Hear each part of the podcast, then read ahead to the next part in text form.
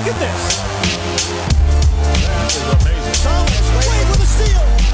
The emotions of Dirk Nowitzki. What he's always dreamed of. Hoping to have another chance after the bitter loss in 2006. Watch this play.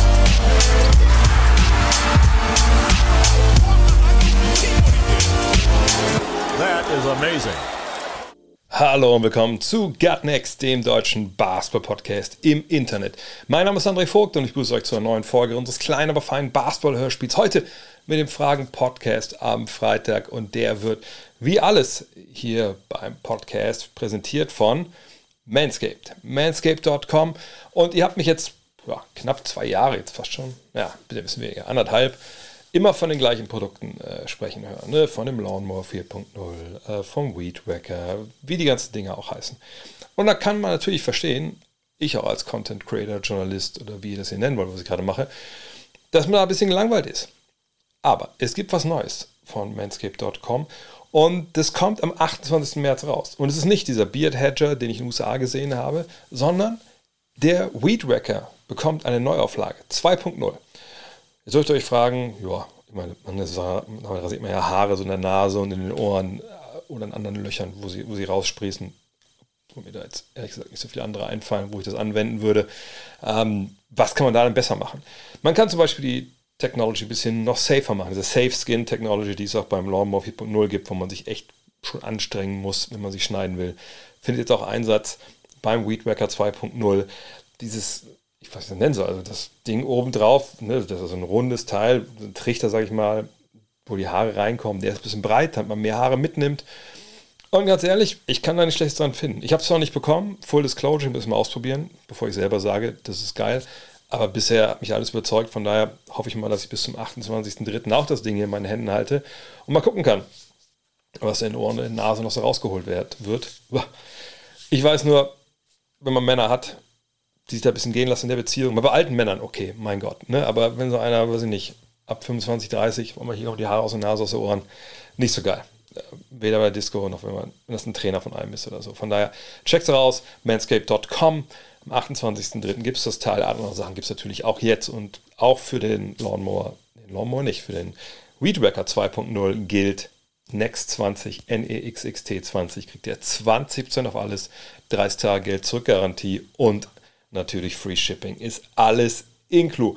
Und Fragen Freitag heißt auch, dass eure Fragen hier inklu sind. Und die, bevor es bei heute losgeht, möchte ich etwas vorher, was mich per Mail erreicht hat. Ich bin schon fast schon wie so ein, soll sagen, fast schon wie so ein Radio-Anchor hier. Und zwar, ich habe am Dienstag ja in der Rapid Reaction über Lonzo Ball gesprochen und seine Knorpeltransplantation. Ich habe gesagt, dass das ein ne, relativ neues Verfahren so ist, in dem Sinne, dass es in der NBA kaum Anwendung gefunden hat.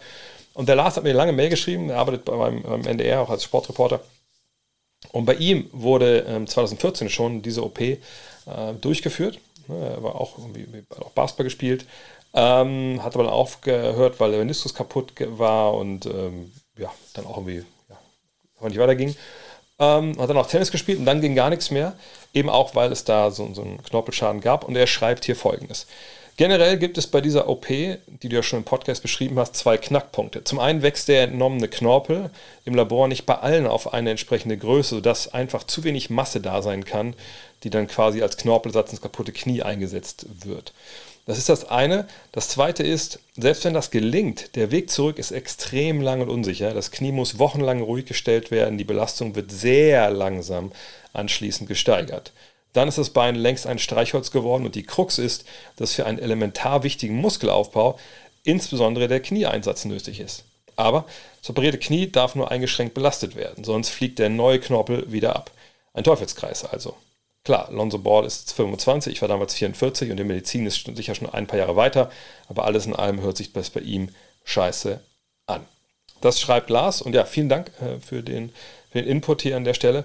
Ähm, aber das ist ja auch das, was ich glaube auch schon gesagt habe am Mittwoch, dass äh, das natürlich eine OP ist, ähm, die nicht unbedingt hundertprozentig dann Erfolg verspricht. Von daher hoffen wir alles Beste und drücken wir die Daumen, ähm, dass das halbwegs bei, Lonzo Ball halt läuft. Jacques Richard, ich denke, so muss ich es aussprechen, äh, mit der ersten Frage heute. Er fragt, was kannst du zu dem Play der Warriors sagen, wo Dallas äh, verpennt hat zu verteidigen? Kann man da Einspruch reinlegen, wie Mark Cuban das getan hat. Und gab es in der Geschichte der NBA schon mal einen Fall, wo nach einem Einspruch ein Spiel wiederholt werden musste und das Resultat geändert. Ähm, vielleicht erstmal kurz zum letzten Teil der Frage. Also er hat schon eine Protest eingelegt, das musst du ja auch schnell machen. Du musst dann auch, was waren es, 100.000 oder 10.000, ich weiß gar nicht. Mark Cuban wird es egal sein. Das musst du Geld hinterlegen, äh, ist quasi eine Gebühr für deinen Protest. Die kriegst du dann wieder, diese Gebühr, wenn der erfolgreich ist. Ähm, und dann musst du halt ne, argumentieren vor einer Instanz, die das entscheidet, ob das, also warum du denkst, dass das Spiel hier, das Ergebnis angefechtet wird oder angefochten werden sollte, so rum. Ähm, und es gab durchaus in der Geschichte der NBA schon Fälle, wo äh, etwas passiert ist in dieser Hinsicht. Also es gab schon Fälle, kann ich mich erinnern, wo Spiele quasi dann, ähm, sie werden nicht komplett wiederholt oder so in der Regel, weil es mir da kein Fall bekannt. Aber es, es gibt Situationen, wo man sagt, okay, das Spiel keine Ahnung, lief jetzt, das war bis Ende, Ende dritte Viertel, glaube ich, ne? Also Spiel läuft, die strittige Szene passiert und das nächste Mal, wenn dann halt, wenn, der, wenn, wenn diesem, äh, diesem Einspruch stattgegeben wird, das nächste Mal dann, spielen wir vor dem nächsten Spiel dieser beiden Mannschaften, spielen wir den Rest der Partie, wo der Einspruch stattgefunden hat, zu Ende und dann spielen wir die andere. Ähm, ich glaube, da gab es so ein, zwei Fälle schon mal in der Geschichte. Ich kann mich aber nicht ganz erinnern, warum damals jetzt diesem Einspruch stattgegeben wurde. Aber ähm, Fakt ist auch, wenn die Sache sich so dargestellt hätte, wie, wie Cuban das meint und argumentiert, dann wäre das durchaus ein äh, Grund, wo man überlegen könnte, hey, das müssen wir jetzt dann ab der Stelle nochmal bis zu Ende neu spielen. Denn was war passiert? Also es gab äh, eine Außen- und Aufbausituation. Die Referees haben entschieden auf Aus für Golden State. Danach wird direkt über eine Auszeit genommen von den Dallas Mavericks, also als dieser Ball tot ist. Und die Refs zeigen natürlich, okay, Auszeit Dallas Mavericks. So, und dann gehen beide Teams zu ihren Bänken, machen ihre Auszeitgeschichten. Beide Teams denken, sie haben Einwurf. Die Warriors stellen sich hier auf, die Mavs da. Die, Warrior, äh, die Shiris sind hier bei den Warriors, wundern sich noch, wo die Mavs eigentlich sind, aber übergeben den Ball. Und die machen einen Korbleger. Das war ja die Szene. So. Und Cuban sagt, naja, also ne, die Refs haben es falsch angezeigt. Es wurde auch in der Halle durchgesagt, sagt er, dass Einwurf halt für die Mavs gibt. Und ähm, wie kann das sein, dass das dann nicht, nicht sichergestellt wird, dass alle wissen, was jetzt eigentlich Phase ist. So. Ich glaube, wenn man die Videos sieht, dann sieht man schon relativ klar, dass angezeigt wird, erst Ball für Golden State und dann eben Auszeit, äh, Mavs Steve Kerr dachte ja auch, dass sie Einwurf haben, weil er hat einen Play aufgemalt dann, obwohl er keins brauchte, ähm, für diesen Einwurf Baseline. Von daher, ähm, ja, ich tue mich schwer jetzt zu denken, dass, dass Cuban da jetzt recht hat. Ich sage nicht, dass er jetzt lügt oder so, aber es kann natürlich sein, dass er das Zeichen eben Auszeit als das Zeichen okay, Einwurf verstanden hat und die Mannschaft eben auch. Um die geht es ja, sitzt ja nicht quasi direkt mit auf der Bank und sagt, so, wir haben jetzt Einwurf. Ähm, aber das, also wenn der Hallensprecher das gesagt hätte, äh, Mavs Ball, ne, dann denke ich, hätte er da vielleicht einen Case. Aber wenn man das Video halt sieht, und ich habe jetzt nicht gehört, ob der Hallensprecher das gesagt hat oder nicht. Äh, also, ne, von daher, wenn das jetzt nicht ist, dann glaube ich, hat er da keine großartige Handhabe, dieses Spiel ab diesem Zeitpunkt dann wiederholen zu lassen. Für mich liegt der Fehler, aber was heißt Fehler? Also was ich nicht ganz verstehe, sind die Referees. Ich, meine, ich habe ja auch ein paar Jahre gepfiffen. Ähm, um mit Sicherheit nie auf diesem Level. Aber jetzt in dem Punkt brauchst du jetzt ja auch nicht großartig geile Reflexe oder musst ein wahnsinnig geiler Schiri sein, der alles sofort durchblickt. Denk mir, du stehst da mit deinen beiden Kollegen, du hast den Ball in der Hand, du siehst die eine Mannschaft, du siehst die andere Mannschaft, steht ja augenscheinlich nicht irgendwie, keine Ahnung, im Halbfeld dumm rum und diskutiert, wer wen verteidigt, dann musst du nicht auf die warten. Du musst natürlich auch nicht auf die warten, wenn die auf der anderen Seite des Feldes stehen, denken sie am Einwurf. Aber es wäre doch schon dann, glaube ich, nicht zu viel verlangt zu sagen, okay, Moment mal kurz, Pfiff, kommt ihr bitte rüber, es ist Einwurf Golden State. Keine Ahnung, warum ihr denkt, das ist euer Einwurf, weshalb ist Einwurf Golden State. So, und weiter geht's. Dafür gibt es, zumindest in der FIBA, sogenannte äh, Schiri-Auszeiten. Und das kann natürlich in der NBA auch jemand machen. Du kannst ja auch als NBA-Ref irgendwie, ne, was ich, wenn gerade Auszeit ist, kurz mal mit dem Spieler zu gehen, was erklären. So. Ähm, das ist ja alles immer drin. Von daher, das verstehen die, dass das passiert ist. Also das müsste eigentlich jedes Mal in so einer Situation gemacht werden, weil da hat ja keiner was davon, okay, außer jetzt Golden State mit den zwei Punkten, aber da hat keiner was davon, wenn in so einer Situation am Ende jetzt so ein Tobawu herrscht und, und dann auch solche Kontroversen Das, ähm, das muss einfach nicht sein. Von daher, ich denke, dem Einspruch wird wahrscheinlich nicht stattgegeben werden, weil dieses Spiel verloren. Punkt. Komet fragt, ähm, auch zu dieser Szene, war es nicht so, dass Dallas einen Timeout angezeigt und bekommen hat? Das kann doch nur die ballbesitzende Mannschaft, oder? Wieso bekamen dann die Warriors den Einwurf? Es war ein toter Ball. Ne? Also der Ball war ja im Aus. Natürlich ist es dann Einwurf Golden State, aber in dieser Situation darfst du eine Auszeit nehmen ähm, in der NBA und von daher ist es ja nicht so, wenn das laufende Spiel läuft, dann kannst du natürlich äh, nicht als Mannschaft ohne Ball die Auszeit nehmen, aber so toter Ball ist das natürlich vollkommen äh, normal, dass man das machen kann. Günther Micher fragt, es gibt immer wieder Berichte darüber, dass Austin Reeves dieses Jahr für Deutschland spielen wird, also bei der WM. Was würdest du davon halten? Denkst du, Deutschland würde dadurch profitieren oder würde es wieder Unruhe reinbringen? Ähm, also diese Tatsache, dass es in der Familie von Austin Reeves Verbindungen gibt nach Deutschland, das ähm, wissen wir, glaube ich, schon seit über einem Jahr. Also ich komme mich erinnern, letztes Jahr äh, im Aufgalopp zur Eurobasket. Ähm, da war das ja auch schon Thema. Der Bruder spielt ja in Deutschland. Und ich glaube, dass dann über diese Leverkusener Connection, wer dann gespielt hat, da wurde das dann publik. Ähm, und da wurde auch schon so ein bisschen das mal, also ich glaube, ich habe auch damals schon drüber gesprochen. Äh, ich glaube, die Agenturen haben auch berichtet. Und dann, ja, aber dann war Nick Weiler-Berb ja schon eingedeutscht, sage ich mal, und hat ja auch gespielt, natürlich bei der Eurobasket. Ähm, und die Lage ist ja nun mal so, äh, in der FIBA naturalisierte Spieler, also Spieler, die nicht in dem Land geboren sind, nicht aufgewachsen sind, bla bla bla, wie jetzt eben Reeves oder, oder Bepp, ähm, Weiler Bepp sollte ich sagen, ähm, da darfst du nur einen von haben. So. Also du kannst nur Austin Reeves haben oder Nick Weiler Bepp. Und jetzt weiß ich halt nicht, wie das beim DBB jetzt intern läuft. Also Gordon Herbert, der Bundestrainer, hat ja eigentlich, seit er angefangen hat, gesagt, hey, für ihn ist Commitment, also dass man sich der Sache verschreibt, dass man auch sagt, hey, ich spiele Quali, ich, äh, ich spiele wann immer ich kann, bin ich bei der Nationalmannschaft und dann auch bei den großen Turnieren. Das äh, wiegt für ihn viel und schwer. Ähm, und dass er solche Leute, so habe ich es zumindest mal verstanden, auch Spielern vorzieht, die vielleicht sogar ein bisschen besser sind, aber eben nicht dieses Commitment gezeigt haben. Und so ich das verstanden habe, ähm, denke ich, dass alle Spieler, die jetzt vergangenes Jahr dabei waren, äh, in Köln und in Berlin, sicherlich einen gewissen Vorteil haben gegenüber allen, die nicht dabei waren. Ausnahme wahrscheinlich Moritz Wagner, weil er ja dabei war, da war er verletzt und dann konnte er halt nicht spielen. Aber jemand zum Beispiel Maximilian Kleber ist wahrscheinlich erstmal hinten dran, weil er abgesagt hat. Aus nachvollziehbaren Gründen, gar keine Frage, aber weil er abgesagt hat. Ähm, natürlich wird es aber trotzdem eine Competition geben um diese Plätze natürlich für die WM, äh, die dann im Herbst äh, steigt. Nur, dass jetzt jemand von, von ganz außen wie Austin Reeves da jetzt reinkommt, irgendwie kann ich mir das nicht vorstellen. Irgendwie kann ich mir das sehr wohl vorstellen. Warum kann ich es mir nicht vorstellen? Eben weil Herbert so viel Wert auf diese, wenn Sie nennen sollen, Treue, Loyalität, Commitment legt.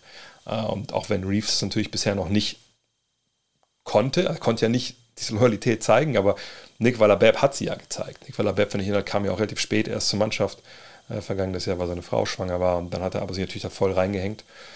Und äh, die Frage ist jetzt, will der spielen? Ich gehe mal davon aus, er möchte, dann gehe davon aus, dass alle spielen wollen, die vergangenes Jahr auch dabei waren. Und dann jetzt zu sagen, nee, aber wir nehmen lieber den, den NBA-Profi, weil er der bessere Basketballer ist, was ich unterschreiben würde, so eine Aussage. Ich sage, weiß ich nicht, ob das dann für Herbert so, so wichtig ist, dass es der bessere Basketballer ist, weil er weiß, was er an, an Weilerberg hat. Ähm, aber solche Entscheidungen trifft natürlich auch dann oftmals auch nicht der Coach alleine. Es kann auch sehr gut sein, dass natürlich das Präsidium vom DBB sagt, oh, das ist aber ein guter Mann. Es kann auch sein, dass Dennis dann sagt, hey, der, ich kenne den ja, ich spiele mit dem ja jeden Tag zusammen und das der wird uns wahnsinnig weiterhelfen. Ich finde schon, dass er spielen muss. Aber das Wichtige ist der, das Präsidium. Ein Spieler kann natürlich sich für einen Spieler einsetzen, heißt lange nicht, dass da jetzt eine Entscheidung getroffen wird, dass der Trainer dann auch in dieser Richtung dann halt ähm, denkt. Aber wenn das Präsidium sagt, wir wollen den dabei haben, äh, wir deutschen jetzt ein, da kann natürlich ein Druck entstehen, den du als Trainer vielleicht auch mal nachgibst. So.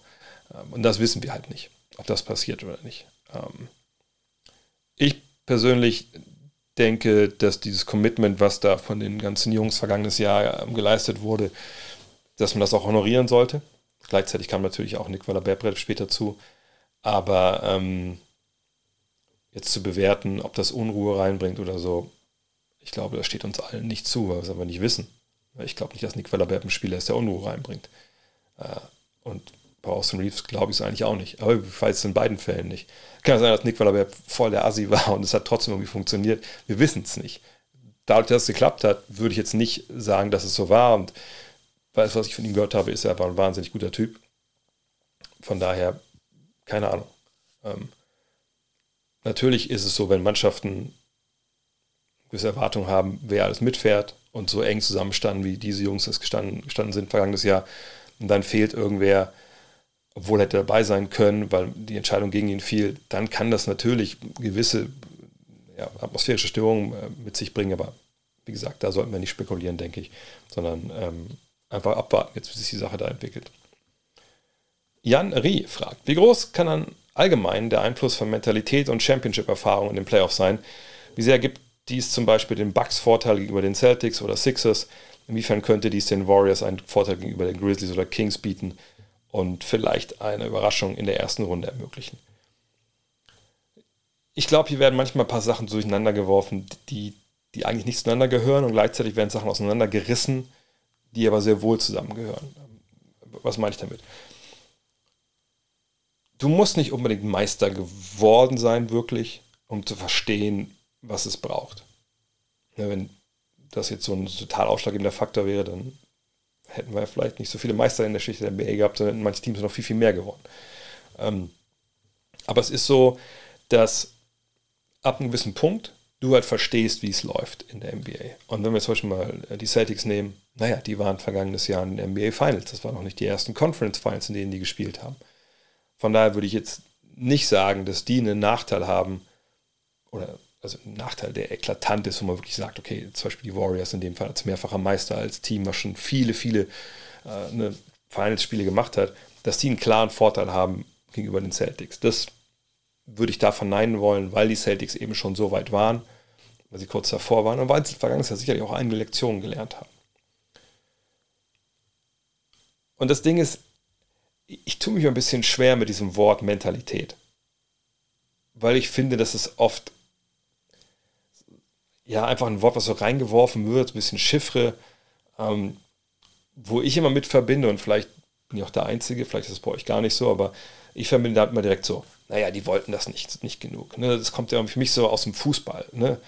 Ja, guck mal hier, die wollten kein Gras fressen, so, ne? die sind nicht genug gelaufen. Ne? Das, das finde ich verkürzt und, und stellt falsch dar, was du eigentlich brauchst in diesen Situationen. Ähm, natürlich ist Erfahrung erstmal ganz, ganz wichtig. Warum? Was ist denn Erfahrung? Also Erfahrung ist, ich habe eine Situation schon mehrfach erlebt und habe aus dieser Situation gelernt. Entweder weil ich Dinge gemacht habe, die nicht funktioniert haben, oder weil ich Dinge gemacht habe, die sehr wohl funktioniert haben. Und eben auch, weil ich diesen Prozess durchlaufen bin, wie ich eine Problematik und ein Problem, was vor mir steht, wie ich das gelöst habe, wie ich zu der Lösung gekommen bin. So, das kann ja, ähm, das kann man richtig groß aufziehen, so zum Beispiel die Trainer, ne, oh, wie kriegen wir dieses Matchup verteidigt? Jetzt aber das und das für probiert, es hat nicht geklappt, die haben das so und so gekontert. Und dann auf einmal macht es vielleicht Klick. Nick Nurse damals, wir spielen einfach mal Box in One, wir spielen mal Triangle in Two. Ähm, oder eben auch ganz mikro als Spieler, ey, ich, ich komme komm von meinem Gegenspieler nicht los. Ne? Was weiß ich, wenn wir jetzt bei, bei Draymond Green sind, der ist immer da, wo ich bin. Wie, wie kriege ich Freiräume? Und da gibt es natürlich dann auch Ideen, die man als Spieler entwickelt hat. Vielleicht gebe ich einmal ein bisschen mehr Schulter hier. Ich versuche einfach auf die andere Seite zu gehen, ähm, weil aus irgendeinem wirden, wirden Grund hat er rechts auf der rechten Seite von der Korb-Korb-Achse vielleicht schlechteres peripheres Sehen, keine Ahnung. Ähm, ne, und das sind halt so Sachen, das ist eigentlich Erfahrung. Aber da musst du nicht unbedingt Meister geworden sein, um das zu, zu können, sondern du musst relativ weit im Playoff gekommen sein, um zu verstehen, was Playoff Basketball bedeutet. Ähm, natürlich gibt es einen Unterschied nochmal vielleicht von Playoff Basketball erste, zweite Runde zu Finals. Aber ich glaube, wenn du schon Conference Finals ein, zwei Mal gespielt hast, dann ist der Sprung zu den großen Finals gar nicht mehr so weit. Klar ist da der, der Medienauflauf ein bisschen größer, aber am Ende des Tages ist es eigentlich zu vernachlässigen. Eventuell ist der Druck einfach größer, weil du mehr Nachrichten bekommst und so. Aber deswegen hat da zum Beispiel auch jemand wie LeBron James irgendwann gelernt, Zero Dark 30 zu gehen, also einfach komplett alle Social Medias auszuschalten, bla bla bla, und nicht mehr irgendwo rauf zu gucken, nicht mehr aufs Handy zu gucken, etc. Wie Dirks ja zum Beispiel 2011 auch gemacht hat. Ähm, auch das muss man auch lernen, das ist Erfahrung. Ähm, aber für mich der, der, der wichtigste Teil, und das meinen vielleicht auch dann einige mit Mentalität, gegenüber der regulären Saison, ist in den Playoffs, es ist wirklich so, dass jeder Ballbesitz dann doppelt und dreifach zählt, weil du eben nicht nochmal 20, 30 Spiele bekommst, um vielleicht jetzt, wenn du zwei, drei Partien blind abschenkst, das wieder gut zu machen. Die Saison ist dann vorbei. So.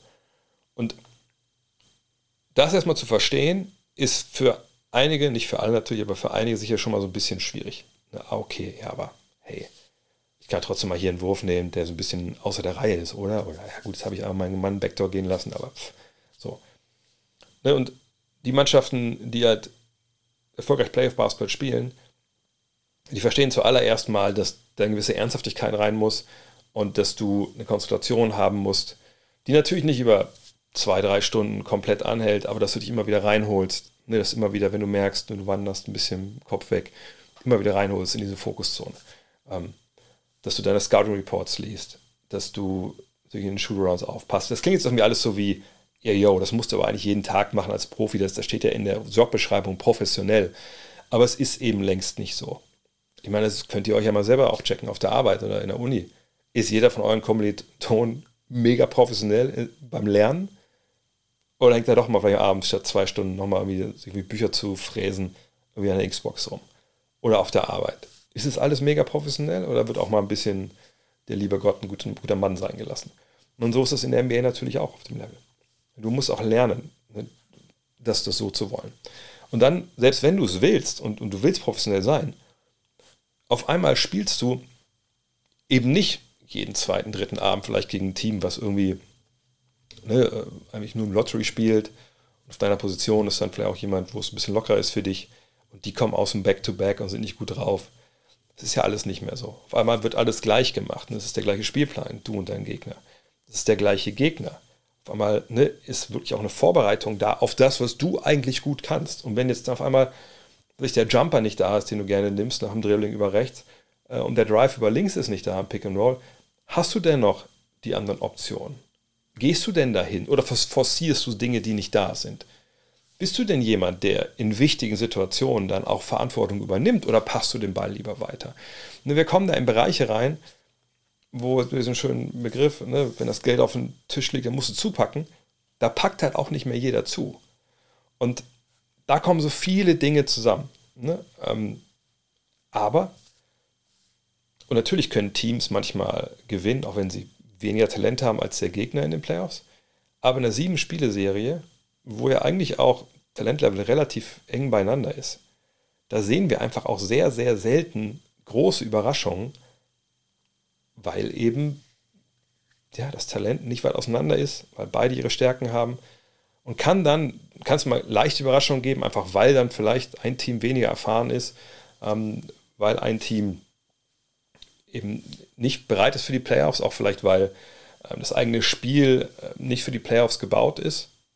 Ja, durchaus. Ähm, und wenn wir zum Beispiel über die Kings und Grizzlies gehen, die Grizzlies würde ich gar nicht mehr sagen, dass die jetzt großartig keine Playoff-Erfahrung haben. Vergangenes Jahr haben die ein paar, also doch auch sehr, sehr krasse äh, Serien gespielt. auch wenn die noch nicht jetzt in den Finals waren, die wissen schon halbwegs, wie es läuft. Ne? Das sehen die nicht zum ersten Mal. Junge Spieler, klar, die sehen das zum ersten Mal und wissen nicht ganz, wie das funktioniert. Aber das sind ja auch mittlerweile auch gestandene Profis da. Die Kings, die haben ein paar gestandene Profis in ihren Reihen, aber ne, ein paar Spieler, für die ist es das erste Mal, die Aaron Fox zum Beispiel. Und sie haben natürlich eine grandiose Offensive, ne, Five Out. Das ist jetzt nichts, was man noch nie gesehen hat, aber es ist eben was, was du im Ligabetrieb nicht jeden Abend siehst. Äh, von daher musst du dich mal darauf einstellen, wenn du gegen die spielst. Was in den Playoffs halt wegfällt, da sind die Gegner auf dich eingestellt.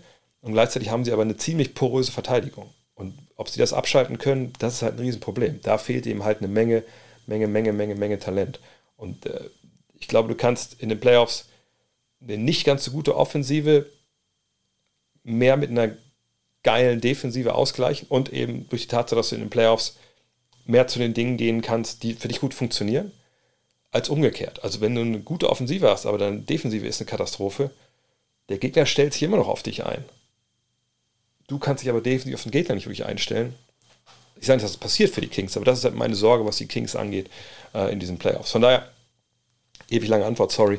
Ähm, es ist ein Faktor auf jeden Fall. Ähm, aber im Endeffekt musst du auch Talent haben. Sonst, also nur Erfahrung, zum Beispiel die Warriors, ich glaube da nicht dran. Wenn, wenn Wiggins nicht zurückkommt, die Bank ist einfach sehr, sehr dünn besetzt. Gut, Gary Payton kommt jetzt zurück. Ähm, der hilft natürlich, aber vor allem, wenn Wiggins fehlt, denke ich nicht, dass die Meister werden können. Epic Fusimo fragt, ähm, obwohl die Skills der Spieler in der NBA immer besser werden, gibt es ja weiterhin Spieler, die, auf, die die eine offensichtlich Stärke auf nur einer Seite des Feldes haben. Ist es nun einfacher, einen guten Defensivspieler mit schwacher Offensive gewinnbringend in einem Offensivsystem einzubauen, als andersherum? Also kann ein gutes, eine gut zusammenspielende Offensive besser kompensieren oder eine Defensive? Beziehe mich hier speziell auf die Fähigkeit zu punkten. Hängt das vielleicht auch mit der Position zusammen? Könntest du die Situation an einem Beispiel erklären? Das ist nicht so leicht auseinander zu klamüsern, ehrlich gesagt. Ähm, weil man jetzt Offense und Defense sicherlich in einen gewissen Kontext setzen muss. Ich will kurz erklären, was ich damit meine.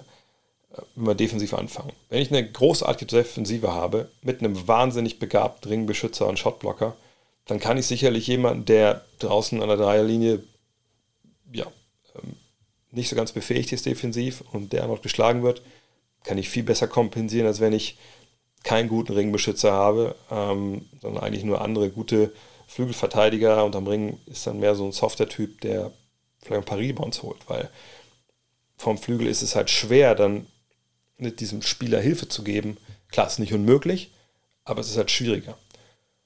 Wenn ich einen Big Man habe da und der alles wegnagelt wie Mutambo früher oder so, dann, ja, mein Gott, dann kann da draußen ruhig mal was schief gehen, ähm, solange halt hinter die Rotation auch dann hinter dem Big Man, der aushilft, stimmt. Das andere Beispiel, ein offensiv minder mittelter Spieler, also vor allem geht es ja meistens um den Wurf, der nicht da ist, der aber defensiv überragend ist, kann man halt stellenweise sehr gut kompensieren, stellenweise einfach gar nicht. Das hängt halt auch sehr, sehr viel von der Position ab. Wenn ich einen Center habe, der hinten einfach sagt, Shotblocker, ne, Rebounder, Ringbeschützer, macht das grandios. Und vorne, naja, ist er aber nur Pick and Roll. Ne? Sonst kann der irgendwie nicht so wirklich viel. Er hat keine Post-Moves, kann nicht ähm, an der Dreilinie stehen, hat an der Freiwurflinie nicht die großen Fähigkeiten, dass er da zum Jumper hochgeht. Was kann ich mit dem machen? Dann kann ich wahrscheinlich Pick and Roll spielen, kann Blöcke stellen, so auch mal abseits des Balles, aber das ne, Pick and Roll, das ist dann die Waffe, die wir dann nutzen müssen. Wenn das jetzt auch einer ist, der nicht groß athletisch ist und aus dem Pick and Roll, keine Ahnung, es gibt ja auch Spieler, die nicht den Ball fangen können und dann rechtzeitig auf den Boden setzen, bevor sie Schrittfehler machen, nachdem sie auch einen Block gestellt haben, dann ist der wahrscheinlich schwer bis gar nicht spielbar. So. Wenn ich einen Flügelspieler habe, der nicht werfen kann. Aber sonst ist der eigentlich ganz okay. Der kann meinetwegen dribbeln, ähm, der kann Handoffs spielen. Okay, kein Ding. Dann kriege ich den irgendwie noch mit rein. Ich meine, jemand wie Ben Simmons zum Beispiel, den kriegst du ja auch eigentlich, wenn du es ein bisschen cleverer machst, vielleicht ganz gut auch in, in der Offensive vermittelt. So. Aber auch da hängt es natürlich von den, von den Mitspielern ab. Ne, also, was ich, wenn jetzt zum Beispiel, wenn du diesen Center hast und du hast auch jetzt nicht die großen Schützen, und der rollt irgendwie in die Zone rein, aber ist dann immer voll, äh, dann ist es halt auch schwer, aber dann würde wahrscheinlich die Offensive sowieso nicht so geil funktionieren, ob du jetzt diesen Spieler dabei hast, der nicht so gut ist ähm, oder halt nicht. Ähm, von daher, man kann die Frage eigentlich so abschließend nicht beantworten, weil es immer den Kontext der Mitspieler braucht. Deswegen sage ich ja auch immer, ähm, ja, Basketball ist eben kein Tennis. Tennis ist eins gegen eins, da weißt du, dass du das nicht kompensieren kannst. Im Basketball brauchst du da gewisse Spielertypen dafür. Aber im Zweifel würde ich sagen, ähm, wenn es jetzt um Flügel geht, glaube ich, ist es leichter, einen Flügel in einer schlechten Offensive, obwohl, nee, auch da, man kann es einfach nicht sagen, weil man einfach immer die Komponente hat, wie ist der Ringschutz hinten, äh, was hast du für Spieler auch vorne um dich rum. Peter P. fragt, Clippers Curse strikes again. Wird Paul George rechtzeitig zu den Playoffs fit? Aktuell scheint er dafür berechtigte Hoffnung zu bestehen. Beziehungsweise wird das noch was mit dem ersten Titel für die Tapferen aus Buffalo zugezogen. Eigentlich sind sie aus San Diego zugezogen. Ähm, wie geht es weiter, falls es wieder ein frühes Playoff ausgibt? Ja, Paul George, das sah natürlich bitter aus und fies aus. Man kann jetzt froh sein, dass es nur diese was drei Wochen sind, wenn es denn nur drei Wochen werden. Man muss mal abwarten. Also in drei Wochen gucken sie ja nochmal drauf. Also ich würde vielleicht eher darauf setzen, dass man auch vielleicht sogar die erste Playoff-Runde auf ihn verzichten muss. Titel, man war eines dieser Teams, oder man ist eines dieser Teams im Westen, wo man sagen könnte, okay, die könnten es eventuell schaffen. Aber so ein richtiger Top-Favorit sind sie natürlich nicht. Selbst mit Kawhi Leonard, mit Paul George und der ganzen Bande an aber sehr, sehr guten Rollenspielern, die sie da haben. Das ist ja aber eine extrem tiefe Mannschaft. Ähm, von daher, der Titel war eh, das ist eh ein Longshot, auch wenn sie da in der Verlosung mit dabei sind, so oder so. Aber das sind sie auch ohne Paul George erstmal. Kawhi Leonard ist so gut, dass er das auch auffangen kann. Du hast genügend Scorer wie Norman Powell, wenn er wieder dabei ist jetzt, ähm, Westbrook. Da sind genug Jungs, die wissen, wo der Korb hängt. Eric Gordon, ähm, Marcus Morris, obwohl ich denke, dass da mittlerweile schon das bisschen bergab geht mit der Leistung. Ähm, da mache ich mir ehrlich gesagt wenig Sorgen. Aber wenn du Meister werden willst, dann brauchst du eben einfach auch dieses Superstar-Talent. Und das sind all die, die ich gerade genannt habe, eben nicht. Das sind nur Kawhi Leonard und Paul George. Von daher, ähm, ich will jetzt kein Geld drauf wetten, dass sie Meister werden. Aber wenn George zurückkommt, Mitte oder ja, vielleicht Ende erste Runde, dann, dann wäre das schon Gold wert. Es sei denn, er braucht noch ewig, um sich dann fit zu machen. Aber geht es mal nicht von aus. Und wenn sie es nicht schaffen, Meister zu werden, ich glaube ehrlich gesagt nicht, dass dann so ein großer äh, Kahlschlag oder sowas bevorsteht. Ähm, natürlich wird man immer umtriebig sein, denke ich. In LA hat eine Menge Spieler, die anderswo auch vielleicht begehrt sein könnten. Aber die Frage ist ein bisschen, was, was braucht man denn? Ähm, also, ja, wenn, wenn jetzt zum Beispiel auch Westbrook dann gehalten wird für kleines Geld, hat man ja auch wieder einen Point Guard, kriegt man einen besseren irgendwo anders. Man hat Bones Highland geholt, der sicherlich auch dann bereit ist, nächstes Jahr in die Bresche zu springen. Also wenn, dann werden es wahrscheinlich eher so kosmetische Änderungen sein. Das jetzt alles auseinanderbrechen, so kann ich mir nicht vorstellen. Man zieht ja jetzt dann bald in die neue Halle mit den vielen Toiletten. Da will man natürlich ein Team haben, was den Titel mitspielt. Und die beste Chance, die man da hat, ist wahrscheinlich eine Version von dem, was man jetzt hat. Ähm, auch weil mir jetzt momentan nicht, auch nicht einfällt, welchen Superstar man da jetzt hinholen könnte für ein Paket, was ich Paul George plus X. Dan Bauer fragt, wurde das Play-In für solche Finishes wie aktuell in der Western Conference eingeführt? Gefühlt gab es lange keine derartige Spannung oder vergesse ich in den vergangenen fünf Jahren etwas? Ne, ich glaube, so spannend wie jetzt habe ich es noch nie in Erinnerung gehabt.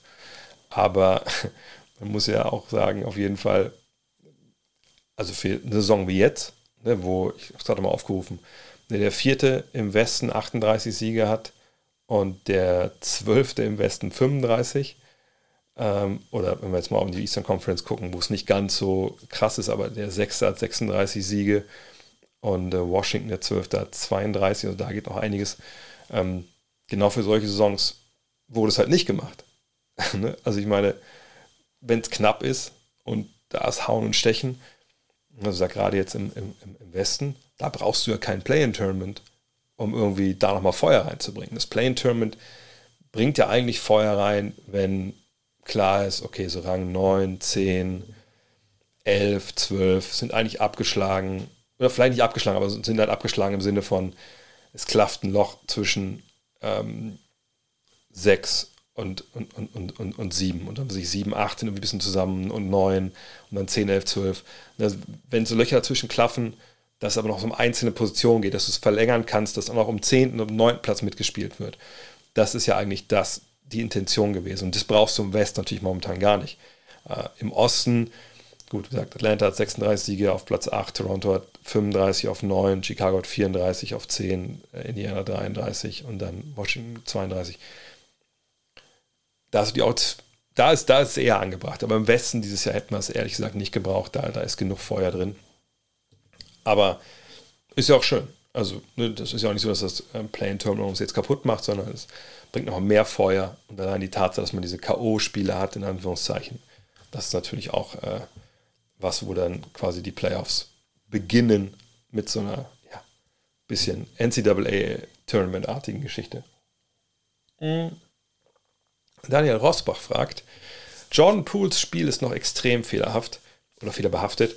Ist es noch in dem Satz angebracht? Siehst du bei ihm noch die realistische Möglichkeit, die Dinge, die er gut kann, zu stabilisieren? Ja. Ähm, Und das wäre, glaube ich, auch schlimm, wenn man das anders formulieren würde.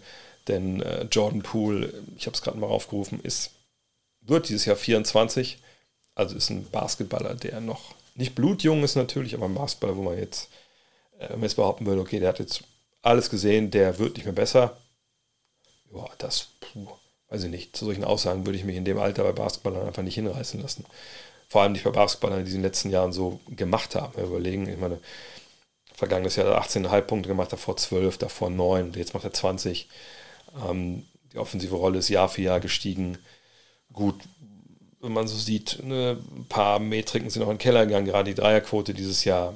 Ähm, Turnover sind mehr geworden, aber bei gleicher Spielzeit aber nicht wirklich eklatant mehr. Auf 36 Minuten gerechnet sind die Zahlen zwar in den letzten drei Jahren so halbwegs gleich, aber man sieht gerade auch bei den Assists ähm, einen klaren Aufwärtstrend. Von daher, ich glaube, und das ist jetzt immer, das klingt vielleicht ein bisschen blöd, jetzt nach Monaten nachdem es passiert ist, darauf zurückgreifen zu wollen. Aber ich glaube, diese, diese Nummer mit dem Schlag ne, von, von Draymond Green äh, gegen Jordan Poole im, im, Trainingslager, denke, dass das immer noch nachwirkt. Und, und ich, ich bin jetzt natürlich kein Psychologe, aber ich kann mir gut vorstellen, dass man einfach nochmal so eine Off-Season braucht, um das jetzt wirklich alles aus dem System rauszukriegen. Ähm, und ich denke auch, dass diese Tatsache, dass er eben seinen großen Vertrag unterschrieben hat, die auch nochmal einen gewissen Druck aufgebaut hat und da jetzt vielleicht einfach auch, ja, wie soll ich sagen, einfach, ich glaube einfach noch keine Ruhe eingekehrt ist dieses Jahr für ihn. So. Hinzu kommt, dass ich auch vergangenes Jahr, wenn ich erinnert, äh, Spiel 3 der NBA Finals, da hat ja irgendwann auch Dennis zu mir gesagt, Schröder zu mir gesagt, also den Jordan Poole magst du aber nicht, oder? Und darum ging es ja gar nicht. Es ging ja darum, dass er einfach stellenweise einfach schlechte Entscheidungen trifft. Aus welchen Gründen jetzt auch immer, ob es jetzt irrationale Selbstüberschätzung ist, ähm, ob es einfach mangelnde Erfahrung, habe ich ja vorhin skizziert, ist, ob er Sachen ausprobieren will immer noch, ob er ein bisschen sorglos ist. Ich denke, das ist so ein Mix aus allem vielleicht. Aber gerade sowas ändert sich ja auch mit der Erfahrung. Es gibt ja nicht nur die Erfahrung, die man in den Playoffs sammelt, sondern generell auch die Erfahrung in der NBA. Und das ändert sich natürlich über die Jahre. Ne? Ähm, von daher, dass er ein bisschen ruhiger wird, dass vielleicht die Sachen eher macht, die, die funktionieren. Da gehe ich jetzt mal einfach von aus, auch gerade defensiv. Von daher, in dem Alter würde ich schon sagen, dass das, er wird noch besser werden. Heißt nicht, dass er jetzt unbedingt viel mehr Punkte oder so auflegt, aber ich denke, er wird ein konstanterer, verlässlicherer Basketballer werden. Dill Schweiger fragt, haben die Utah Jazz den Gobert-Trade gewonnen? Wenn man bedenkt, wie Rui Gobert mittlerweile in Minnesota funktioniert und die Ankunft von Kessler und die ganzen Picks. Ähm,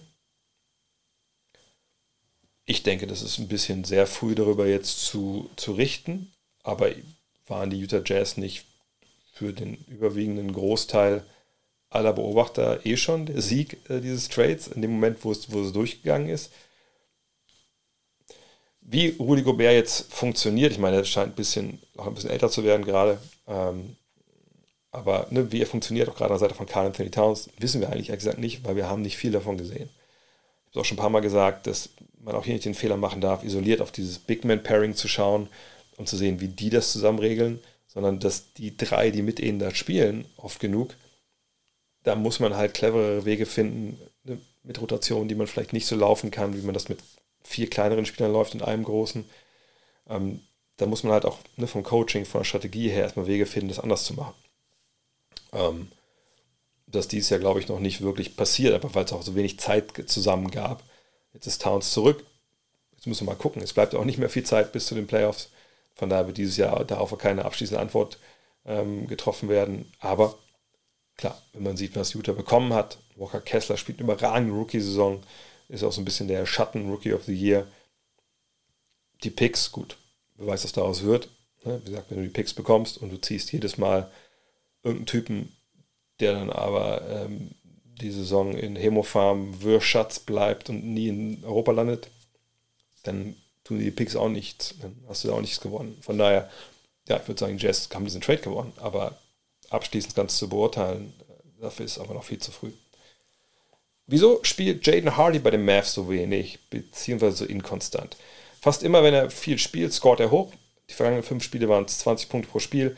Zwischendurch aber immer wieder nur fünf bis acht Minuten. Woran liegt das?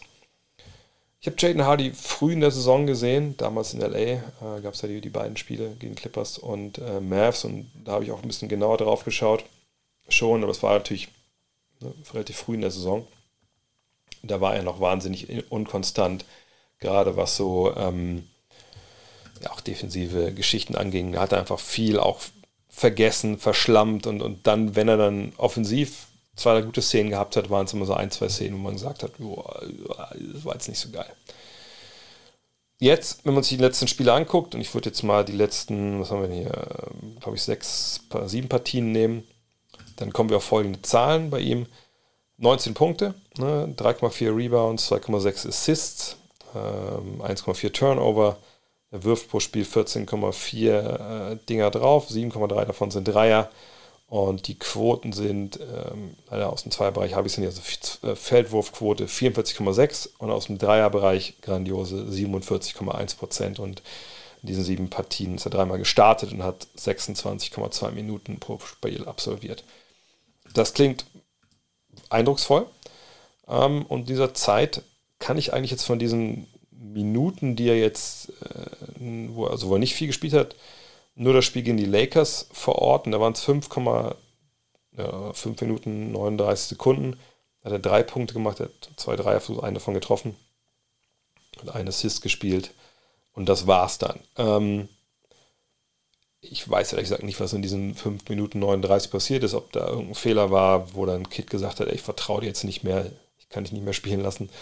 Ähm, ob er sich auch vielleicht, vielleicht sagen wir, umgeknickt so ein bisschen, keine Ahnung, es verletzt haben, wo sich unwohl fühlte, keine Ahnung. Ähm, aber das war jetzt das einzige Spiel in diesen sieben, äh, wo er so wenig gespielt hat. Davor, da gab es dann ähm, fünf Spiele, da hat er nicht gespielt, gar nicht. Ich weiß nicht, ob das Verletzung war oder so. Ähm, die Spiele davor, da gab es mal ein Vier-Minuten-Spiel, das war aber ein Spiel, was sie auch hoch gewonnen haben gegen Sacramento. Davor waren es so seine ja, 20, 25 Minuten, die er immer so bekommen hat. Manchmal auch nur 16.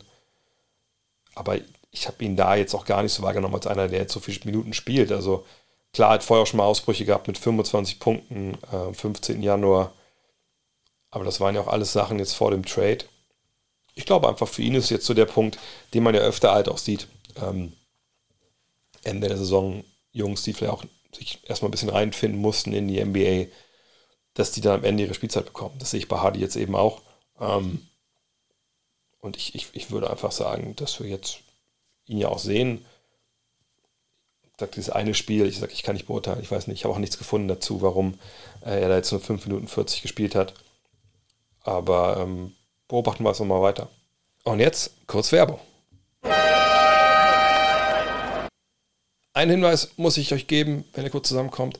MyProtein hat mal wieder einen Sale und äh, ich würde euch raten, ein bisschen zu warten. Also heute kriegt ihr 37 Prozent, ja, ne, wie immer auf die äh, Bestseller natürlich dort. Äh, das gilt aber nur vom 20.03. bis zum 26.03. Also am Montag beginnt eine neue Aktion und da sind es 45 Prozent mal wieder auf die Bestseller. Das geht vom 27.03. bis zum 30.03. Von daher würde ich sagen, also wenn es nicht euer Proteinschrank komplett leer ist und ihr einfach auf allen Vieren geht und sagt, ich weiß sonst nicht, was ich zu mir nehmen soll, was ich relativ schlimm fände, ehrlich gesagt, dann wartet doch einfach bis zum 27.03. 45% auf die Bestseller, lohnt sich immer. Ich habe den Schrank weiterhin voll. Ich habe mir auch gesagt, ich bin jetzt gerade dran, ne? ich ist wirklich in die heiße Phase eingetreten. Jetzt wird es raus, wieder wärmer wird, mich auf meinen Dank mit 50 vorzubereiten. Und ich habe einige Schweinereien, auch hier von den Kollegen, äh, die mir dabei helfen sollen. Weil Fitness ist angesagt. Äh, auch wenn ich ein paar krasse Sachen gerade mache, die, ich, die mich gerade so ein bisschen aus der Bahn werfen.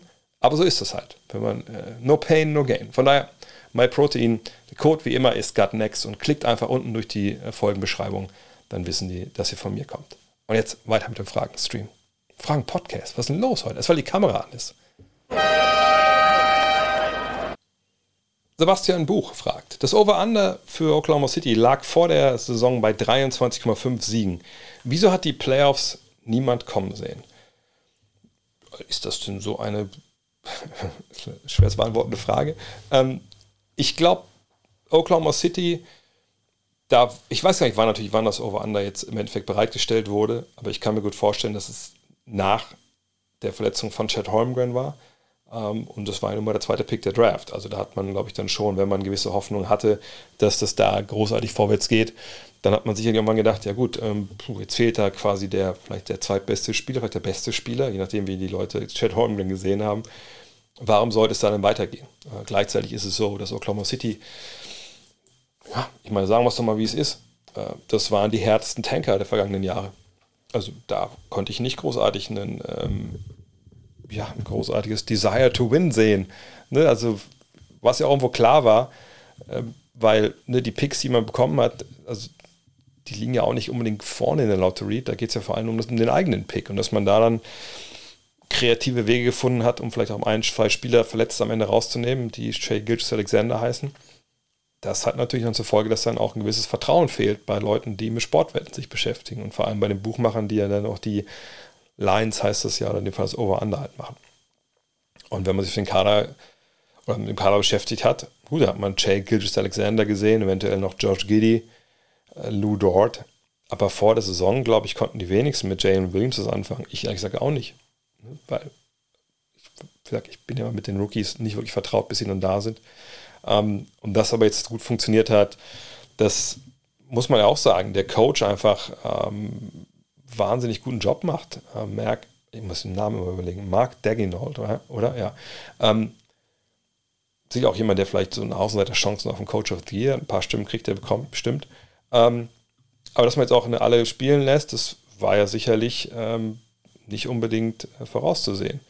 Und dass sie die Playoffs erreichen, wissen wir ja auch noch nicht. Immer sind jetzt nah dran, sind da in diesem Cluster mit 36 Siegen, aber ist jetzt ja auch kein, kein Selbstläufer. Klar, sind sie weit bei Over-Under, aber die Gründe dafür habe ich gerade genannt. Ähm, dass jetzt für die Playoffs reicht, das war ein wahnsinnig guter Job. Junge Spieler haben sich entwickelt. Shea Gilgis Alexander einen riesigen Sprung gemacht. Ähm, von daher ähm, seid doch froh, wenn ihr auf die gewettet habt. Habt ihr ein bisschen, ein bisschen Asche mitgenommen. Quiet Insane fragt, Damian Lillard meinte vergangene Woche in einem Interview, dass er die Entwicklung der NBA nicht gut findet und damit auf die und damit hat er auf die Ring Culture angespielt. Da, wenn heutzutage über Stars wie Dame oder James Harden gesprochen wird, sofort das Aber kommt. Also aber sie haben keine Meisterschaft gewonnen. Daher frage ich mich, wie es im Vergleich früher war. Also beispielsweise konnten Größen wie Allen Iverson, John Stockton, Carl Malone leben, ohne dass ihnen die ganze Zeit dieses Aber nachhängt. Ist der Unterschied so enorm? Nein, ist er nicht, ehrlich gesagt. Ähm, es gibt verschiedene Level der Ring Culture. Ähm, wenn wir auf diesem Level jetzt sind, dass wir sagen, Leute wie, wie Stockton, wie Iverson, ähm, Malone, Barkley, Ewing, konnten, können die alle bis heute durchs Leben gehen, ohne dass man sagt, er hat aber keinen Ring gewonnen? Nein. Also ich meine, das, also das, gerade bei, bei Charles ist es ja allgegenwärtig. So. Ähm, und die haben ja eigentlich Jetzt Iverson nicht, aber die anderen haben ja alle eins gemeinsam, ja, sind Opfer von Michael Jordan geworden. Der hat dann in der Zeit, halt bis auf die beiden Jahre, wo dann Elijah One gewonnen hat, hat er alles rasiert und hat eben viele von diesen Spielern ne, einfach, die auch gegen ihn gespielt haben, dann stellen wir sie in, in wichtigen Playoff-Serien, hat er in seinem Staub zurückgelassen und das war dann irgendwie auch so, ja, sehr plakativ, weil eben Jordan alles gewonnen hat. Ähm, aber das, dieses, diese Idee, okay, also deine Karriere ist nicht komplett, wenn du nicht Meister geworden bist, das ist ja eine, eine Geschichte, die man ja nicht jedem Spieler vorhält. Also, ich überlege jetzt gerade, Detlef Schrempf zum Beispiel wird keiner vorhalten. Der ist ja nie, keiner wird sagen, ja, gut, sechster Mann geworden, zweimal sechster Mann des Jahres, All-Star gewesen. Guter Mann, aber war nie Meister. Oder, ähm, ich überlege gerade, Terrell Brandon, also ein guter Point Guard, glaube ich, einmal All-Star gewesen, wenn ich mich richtig erinnere, ne, aus Cleveland. Ja, guter Mann, voll unterschätzt, aber wirklich sehr guter Spieler, aber nie Meister gewesen. Ähm, das, das macht man nicht, sondern die Ring Culture beschränkt sich eigentlich nur auf die Superstars. So. Und das ist die eine Ebene, die ich vorhin meinte. Und das geht aber zurück und ist auch sportartenübergreifend zu sehen außer im Baseball, aber Baseball ist für meine Begriffe eh eigentlich eine Einzelmannschaftssportart, aber das können wir an einem anderen Punkt nochmal, an einem Tag nochmal diskutieren. Nee, also zum Beispiel beim, beim Football. Beim Football gibt es ein Äquivalent. Ne? Also niemand sagt, äh, oh, der, der Free Safety ist ein guter Mann, aber der, der ist nie Meister geworden. beim Running Back sagt man es vielleicht, Wide Receiver vielleicht, aber eigentlich auch irgendwie nicht. Bei Quarterbacks ist das die eine Währung. Ha, wie, wie viel Super Bowls hat er eigentlich gewonnen? Ah, okay, nur ein. Ah, okay, zwei. Und irgendwie gibt es da so, so ein Kastensystem, ne? 1, 2, 3, 4, 5, 6. und dann wird geguckt, ne, wo man da eingeordnet wird. Ähm, und Quarterbacks kriegen dann viel zu viel, sage ich mal, äh, ja, Lob dann für oder viel zu viel Anerkennung für, für manche, für ihre Titel oder kriegen viel zu viel Shit ab, wenn sie es halt nicht schaffen. Weil auch da gilt, es ist halt, äh, es ist Football und kein Tennis. So kann man es auch mit den Superstars vergleichen. Weil natürlich im, im, im, im Basketball hast du als der Superstar, meistens nur einen oder zwei im Team, hast du halt eine überbordende Verantwortung für den Erfolg deiner Mannschaft, weil du eben auch sehr, sehr großen Einfluss darauf nehmen kannst. Und was da hinzukommt, ist im Basketball, und das ist, glaube ich, was, was die Quarterbacks so nicht haben. Beim Basketball kannst du eben Winning Basketball spielen. Und egal auf welchem Level, ob es jetzt Highschool ist, College oder NBA, die, die Stars gehen voran. Die Stars sind die, die auch die, die Kultur setzen, die den Spieler auf verschiedenste Arten und Weisen natürlich auch beeinflussen können. Es ist ja nicht nur Scoring, es ist ja genauso Passing, Rebound, Defense, Leadership. Da geht ja ganz, ganz viel zusammen. Ne, ein Quarterback steht nur auf dem Feld, wenn er im Angriff ist. So, und äh, klar kann er auch mal rushen, heutzutage natürlich mehr als früher, aber alles in allem hat er natürlich eine klare Aufgabe und ist auch mega einflussreich natürlich in seinem Sport. Aber im Basketball ist es einfach auch mehr, weil du eben die ganze Zeit auf dem Feld stehst. Ähm, also, dass du nicht Offense oder nur Defense spielst. So, und dann, und aber für den ganzen Rest, gesagt, für, außer der Stars gilt diese Ring-Culture eigentlich nicht. Es ist schön, wenn du dann trotzdem mal Meister wirst, aber es ist halt, du wirst nicht in Kontext gesetzt mit Meisterschaften, wenn du diskutiert wirst. Gut, es diskutiert auch kaum jemand über, selbst was ich, wer war der bessere Rollenspieler, äh, Robert Ory oder, oder Rashid Wallace oder sowas. Selbst das machen wir eigentlich ja nicht. Ähm, also wenn Dame Lillard sagt, also es geht in die falsche Richtung und er meint nur die Superstars, da muss ich sagen, jein. Also das haben wir schon länger. Das haben wir schon länger und ähm, dieses Aber gesagt, haben sich alle anhören lassen. Das Aber hat sich übrigens auch Jordan anhören lassen. Man hat Jordan seine erste Masche gewonnen mit 27, glaube ich, 91. Ähm, und vorher, ich meine, ich war in dem Jahr auch in den USA, ich habe das ja da auch dann mitbekommen. Eine Diskussion war ja auch immer, naja, auch gerade davor, das ist ein toller Scorer, aber ist kein Gewinner. Ne? Spielt kein Teambasketball, äh, vertraut seinen Mitspielern nicht, Ne? Und daher kommt auch diese Ring-Culture im Endeffekt. Ne, die wurde ja früher nie, nie so genannt, sondern es ging immer darum, ey, wenn du im Basketball was gewinnen willst, ne, Highschool, College oder NBA, dann musst du eben, was Bill Simmons The Secret nennt, verstehen. Ne? Du musst verstehen, dass es nicht um dich geht, sondern um die Mannschaft. Du musst Opfer bringen. Und gerade wenn du eben wahnsinnig große Qualitäten hast, als Scorer, als Shooter, whatever, da musst du vorangehen und du musst diese Kultur setzen. Du, du musst diese, du musst dieses Geheimnis weitergeben. Du musst alle mitreißen, den richtigen Weg zu spielen. Deswegen war Jordan arg in der Kritik und vor allem auch andere äh, Spieler, die viel gescored haben. So. Und als es dann geschafft hat, da war das wie weggeblasen. Dann gab es diesen Diskussionspunkt nicht mehr. Denn dieses Aber gab es auch bei Jordan. War es jetzt fair oder unfair? Ja, mein Gott, weiß, weiß ich ehrlich gesagt nicht. Ich meine, man hätte natürlich, sagen wir, wenn er jetzt nie Meister geworden wäre, dann würden wir natürlich von Jordan komplett anders reden, als wir es heute tun. Dann wäre aber einfach, sagen wir, wenn wir jetzt sagen, wenn er nicht Meister wird, ist er Dominic Wilkins. Über den reden wir heute auch. Sehr glühend, haben wir auch bei Hall of Game gemacht. Ähm, aber dann ist er dazu, er ist aber nie Meister geworden. Und dann fragt man natürlich, warum? Gibt es da Gründe für. Und dann, so muss man natürlich eigentlich, wenn man es richtig macht, genau hingucken. Okay, Beispiel Wilkins ist Fall, ja, schwierig. Hat er nie wirklich einen guten Mitspieler, hat er nie seinen Scotty Pippen an seiner Seite. Hat er verteidigt, oh, an hohen Feiertagen vielleicht. Aber ne, der Kontext muss dann gesetzt werden, wenn man es nicht zu billig machen will. Und zu billig ist halt, naja, Dame Lillard, Dame Lillard Scorer, aber eigene Pfeife ist nie Meister geworden. Das ist natürlich eine Blödsinn-Diskussion. Aber dieser Zusatz für Superstars, der ist einfach da. Und, und ich sage nicht, der gehört dazu, aber man muss das schon irgendwie thematisieren. Man muss dann nur weitergehen und sagen, okay, was waren die Gründe dafür? Bei den Bildern zum Beispiel waren die Gründe dafür, naja gut, man hat ziemlich lange auf ein kleines Guard-Duo gesetzt mit zwei Scorern, mit ihm und mit CJ McCallum. Man hat einfach nicht verstanden, dahinter dann, ne, Gegengewicht am Korb zu setzen, auch gerade defensiv. Und das hat dann halt einfach dann oftmals nicht funktioniert, auch weil Dame Lillard und CJ McCallum defensiv wahnsinnig angreifbar waren. Aber so ist es halt manchmal, ne? mein Gott. So. Ähm, aber was meinte ich für mit dem anderen Level, die, diese, dieser, dieser Ring-Culture im Endeffekt? Sage, er gilt für die Superstars und das war schon eigentlich schon immer so, aber was es heute neu ist, es ähm, gilt eben jetzt auf einmal auch, ähm, muss man ehrlicherweise sagen, für die Franchises. Und das haben wir für meine Begriffe ja, The Process zu verdanken. Ne? Von Sam Hinkie damals in, in Philadelphia forciert dieser klar definierte Weg, hey, es gibt drei Wege zu einem geilen Kader mit Superstars, Trades, Free Agency, die Draft. Trades, da brauchen wir erstmal Gegenwert. Haben wir nicht. Wo sollen wir den herbekommen? Free Agency. Naja, brauchen Cap Space und die Leute müssen sich für uns entscheiden. Das ist auch was, was wir nicht wirklich beeinflussen können.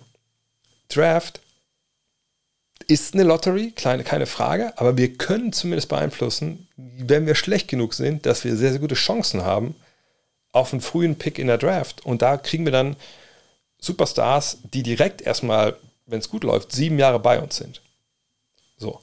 Und das hat man dann halt forciert. Und, und seitdem, nachdem diese Denke ja erst auch auf großen, großen Widerstand stieß, ne, kann man ja auch kritisieren, natürlich. Ne, also Tanking, wie man es da gemacht hat, das ist natürlich auch ein Schlag ins Gesicht für die eigenen Fans, die eigentlich mal hingehen wollen und aber Geld ausgeben, um Basketball zu sehen.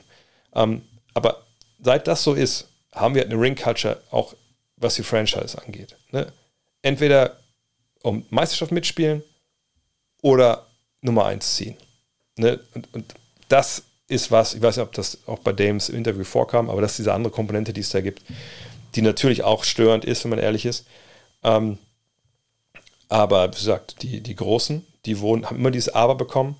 Aber, aber, aber, äh, ganz ehrlich, das gehört aber auch dazu. Nochmal, ne, das ist ein Zusatz, es darf nicht der erste Paragraph sein. Also, wenn du jetzt bei Wikipedia lesen würdest, Damien Lillard, geboren dann und dann und dann und dann, ist nie Meister geworden. Und dann kommt erst, was er basketballisch so konnte.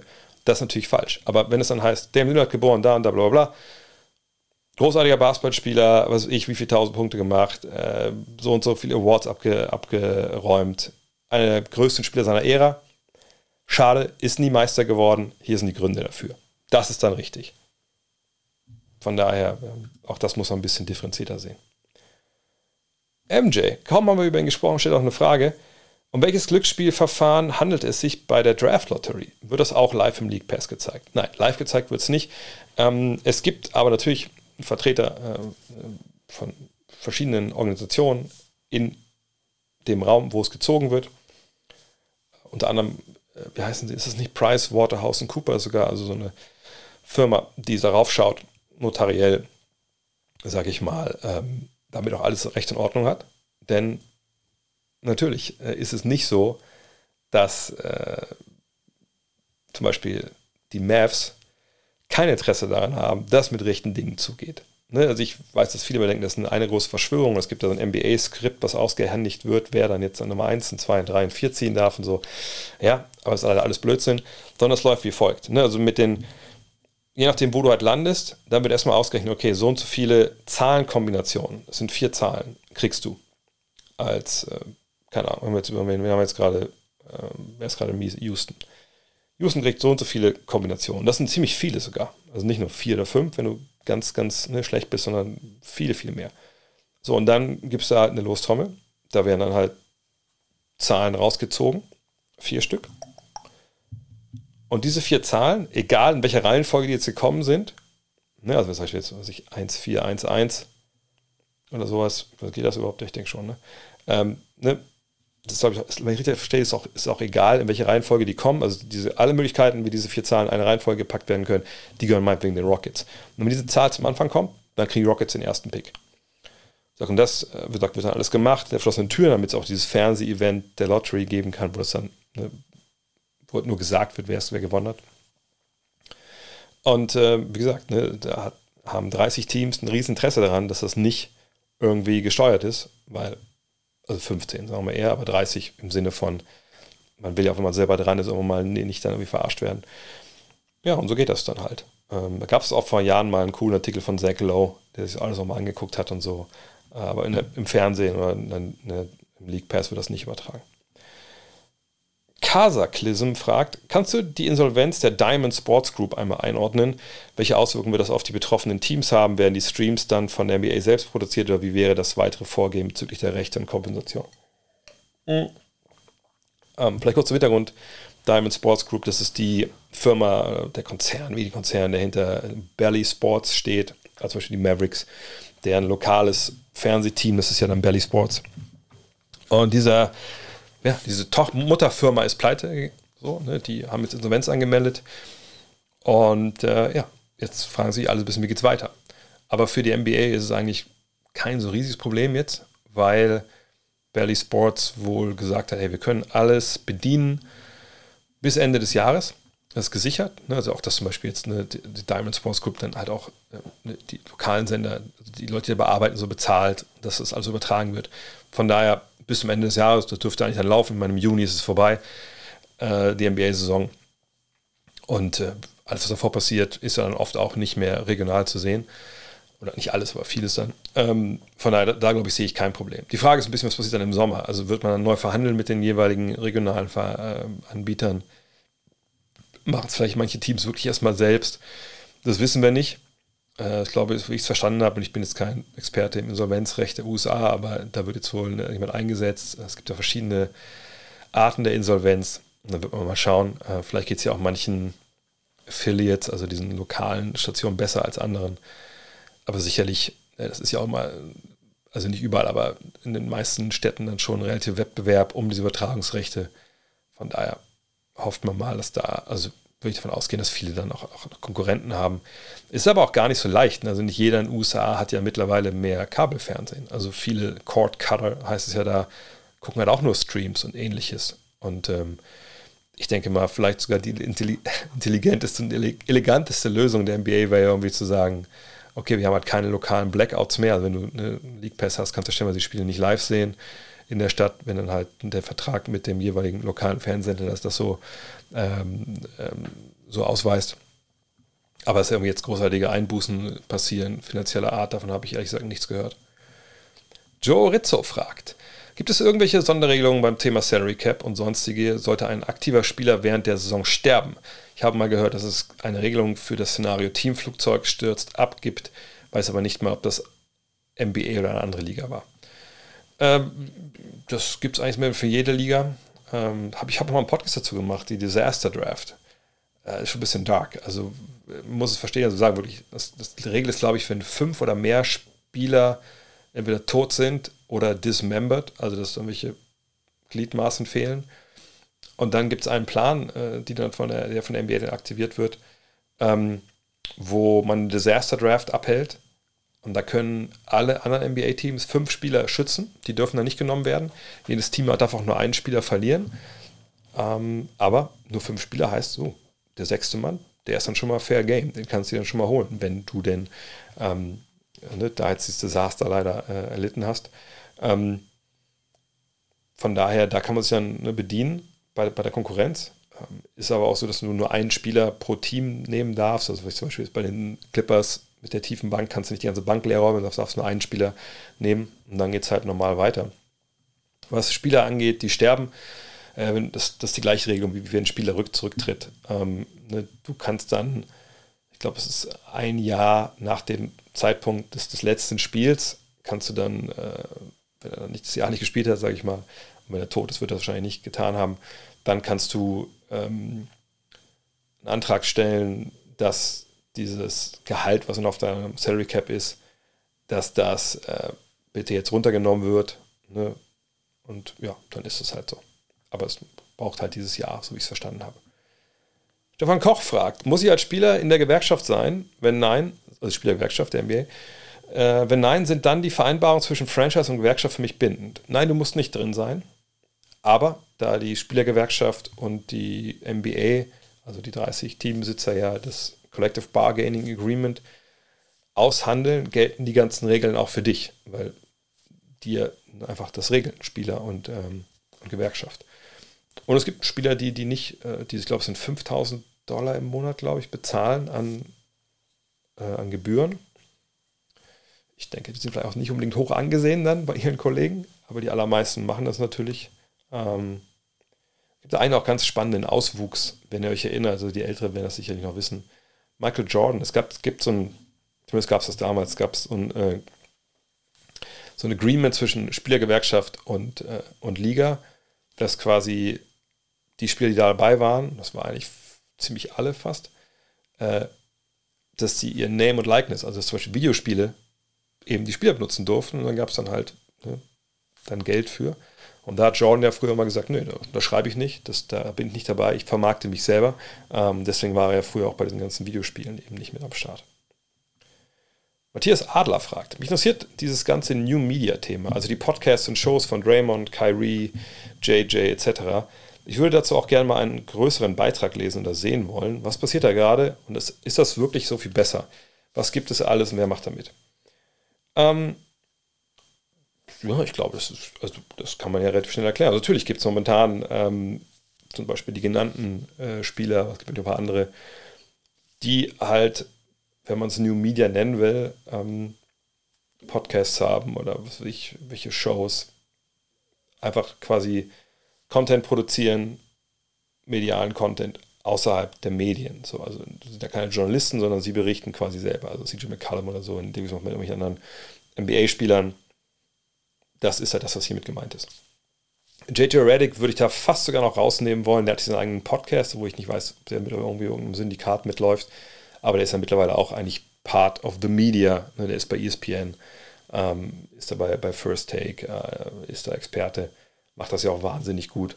Ähm, und wenn er jetzt ein Side-Project hat mit seinem Podcast, dann würde ich mittlerweile sagen, der ist schon Media. Der hat halt nur eine sehr enge Verbindung, weil er mit den allermeisten oder gegen die meisten Jungs, die jetzt spielen, einfach noch selber gezockt hat. Ähm, und das ist so ein Hybrid. Oder wie Dray Draymond zum Beispiel, na klar, das ist jetzt ein Spieler, der einen Podcast hat und natürlich auch Gäste einlädt, darüber quatscht. Aber ich weiß noch nicht, ob das überhaupt New Media nennen sollte. Das, weil ich verbinde mit dem Begriff Media oder Medien auch wenn das vielleicht eine altmodische Definition ist, ja eigentlich eine Journalisten, die für journalistisch, journalistische Medien arbeiten, eben gesagt Print, Hörfunk, äh, Fernsehen, was es da nicht alles gibt. Ähm, und New Media würde heißen, es wäre eine Weiterentwicklung davon, aber das sehe ich eigentlich nicht. Also ich, ich denke, was Draymond Green da zum Beispiel macht, das ist halt eine Talkshow, wo sie natürlich auch über Basketball sich unterhalten, keine Frage, aber die, die Grundfunktion von Medien ne, als vierte Stufe der Demokratie. Und es ist immer hochtrabend, das zu sagen, wenn man nur über Basketball spricht.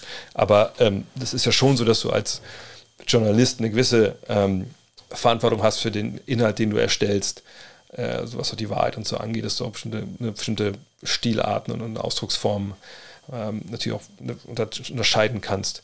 Ähm, dass Dinge mit Meinungen auch so gekennzeichnet werden und Dinge, die informativ sind und objektiv auch da auch anders gekennzeichnet werden. Das ist ja einfach wichtig, dass du ein Handwerk verstehst. Ähm, und wie gesagt, dass du eben auch gewissen Regeln unterliegst, die es ja für die Medien durchaus gibt. Ähm, sicherlich nicht in jedem Land, aber ne, einen gewissen Grundkonsens wie Medien ne, mit Quellen, wie man damit umgeht, wie man recherchiert, etc. Das ist ja auf der Welt dann schon. Nicht alles immer total gleich, aber es gibt einen gewissen Grundkonsens. Aber all den Dingen unterliegt ja jemand wie Draymond Green gar nicht. Ne? Also der könnte ja da erzählen, was er will. Also es gibt ja auch genug Leute, die anderen Geschichten, also Prominente oder so, die, die stellenweise ja Podcasts haben oder Telegram-Channel oder so oder irgendwelche Videos auf Instagram hochladen, wo man denkt, also die würde ich nicht New Media nennen. Die würde ich zum Teil verwirrt nennen. Ähm, aber vor allem nicht, aber nicht Journalisten oder, oder sonst was.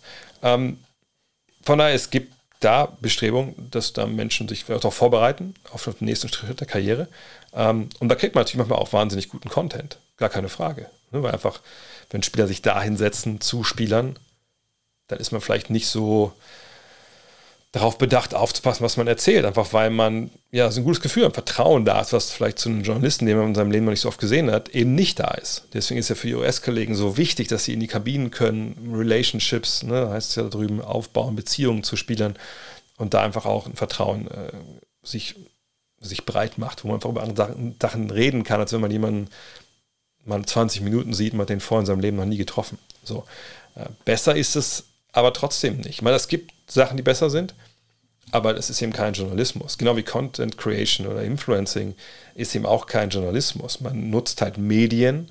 Medien heißt ja erstmal nur hier, ich streame das jetzt über, über YouTube, ich, ich mache einen Podcast, das ist ja auch ein Medium, aber ich bin halt kein Journalist. Ja, also es gibt ja auch in jedem Lebensbereich gibt es ja Influencer, die dann Sachen erzählen, Sachen preisen und so. Aber das sind ja keine gelehrten Journalisten, keine Redakteure, niemand, der das Handwerk hat, kann oft. Das ist eine, natürlich eine Unterscheidung, die sehr, sehr verwischt wird, seit Jahren mittlerweile. Ähm, und natürlich gibt es gute Inhalte auch bei den New Media-Geschichten. Aber alles in allem, denke ich, ist das was, wo es vor allem auf den Rezipienten ankommt. Wenn ich jetzt jemand bin, ich bin Basketball-Fan und ich sage jetzt, ich glaube nur noch, was die Spieler mir erzählen, ich will keine Medien mehr konsumieren, nichts Kritisches mehr hören, okay, ist natürlich eine freie Welt, kann man sich jeder entscheiden, aber wenn das so passieren würde, weil da spielen natürlich auch gewisse Agendas und so mit, wenn man da Sachen erzählt, ähm, glaube, da, da wäre dann die Medienwelt danach nicht besser auf jeden Fall. Marcel Eckstein fragt, welche Legenden würden perfekt ins heutige Spiel passen? Ähm, ja, also könnte man natürlich ins Unreine sprechen. Ja, gut, alle, die werfen können, gewisse Athletik mitbringen. Ähm, ich denke, dass eigentlich alle Legenden ab den 70er Jahren, wenn wir absoluten Superstars sprechen, eigentlich heute trotzdem eine gute Figur machen würden, wenn man davon ausgeht, dass sie sich ja äh, den heutigen Bedingungen auch ein Stück weit angepasst hätten. Also ich will nicht, ich würde jetzt nicht sagen Time Machine und wir holen die her, wir werfen die einfach so ab, wie sie damals waren. Dann hätten sie wahrscheinlich ein bisschen Probleme, wie, alle, aber wenn man jetzt sagt, dass ich ein George Gervin, der würde jetzt heutzutage aufwachsen mit seinen Skills, mit dem, was er hat und würde sich dem Spiel anpassen, dann glaube ich auch, dass der NBA ein Star wäre. So ist nicht. Aber wenn ich, nochmal, ich habe es schon ein paar Mal schon an der Stelle gesagt, wenn ich mir wünschen würde, könnte, äh, welche Spieler ich jetzt heute in der NBA sehen würde, dann wären es klar die Center. Shaq, One, auch jemand wie Abdul Jabbar. Ey, bring die hier rein und dann gucken wir mal, wie klein wir spielen. So, ähm, bringt das Postgame zurück. Ähm, das, bis auf Shaq, also jemand wie Ewing, Elijah One, ähm, Duncan, hat das ja auch schon fast nicht mehr mitbekommen. Ähm, Abdul Jabbar, die könnten auch alle Dreier werfen, bin ich hundertprozentig von überzeugt. Äh, und wenn die dann noch so biesten am Brett und die Wege so lang sind, um die Hilfe zu schicken, um Gottes Willen, dann möchte ich aber wissen, was da eine Defense noch macht. Auf der anderen Seite hat die Defense auch schwer genug, wenn ich ehrlich bin. Tony Horn, wir reden oft darüber, wie bestimmte Namen von früher heute performen würden. Haben wir gerade gemacht. Wie viele Punkte Scorer von damals heute auflegen würden? Ja. Wie sieht es denn mit den Verteidigern aus? Das ist eine gute Frage. Die Bandbreite an guten Individualverteidigern ist durchaus auch gewachsen. Eventuell sind diese durch die Bank weg auch besser als früher, oder? Wären Jungs wie Rodman, Gary Payton, Walt Frazier oder Artis Gilmore auch heute noch Defensive Player of the Year Kandidaten oder würde sie lediglich in einer Riege von Elite-Verteidigern als einem von mehreren und nur oben mitschwimmen? Mm. Nee, also wenn wir jetzt mal von, an die vier Jungs hier halten, die glaube ich ganz gutes, äh, ein ganz gutes Spektrum abbilden, so von Verteidigern von damals, also Rodman, mobiler, eigentlich natürlich relativ kleiner Spieler, sich 2,3 Meter drei vielleicht, ähm, aber super kräftig, äh, top athletisch. Äh, der würde heute auch seinen Mann stehen. Das ist ja so ein bisschen Draymond Green ohne Spielverständnis.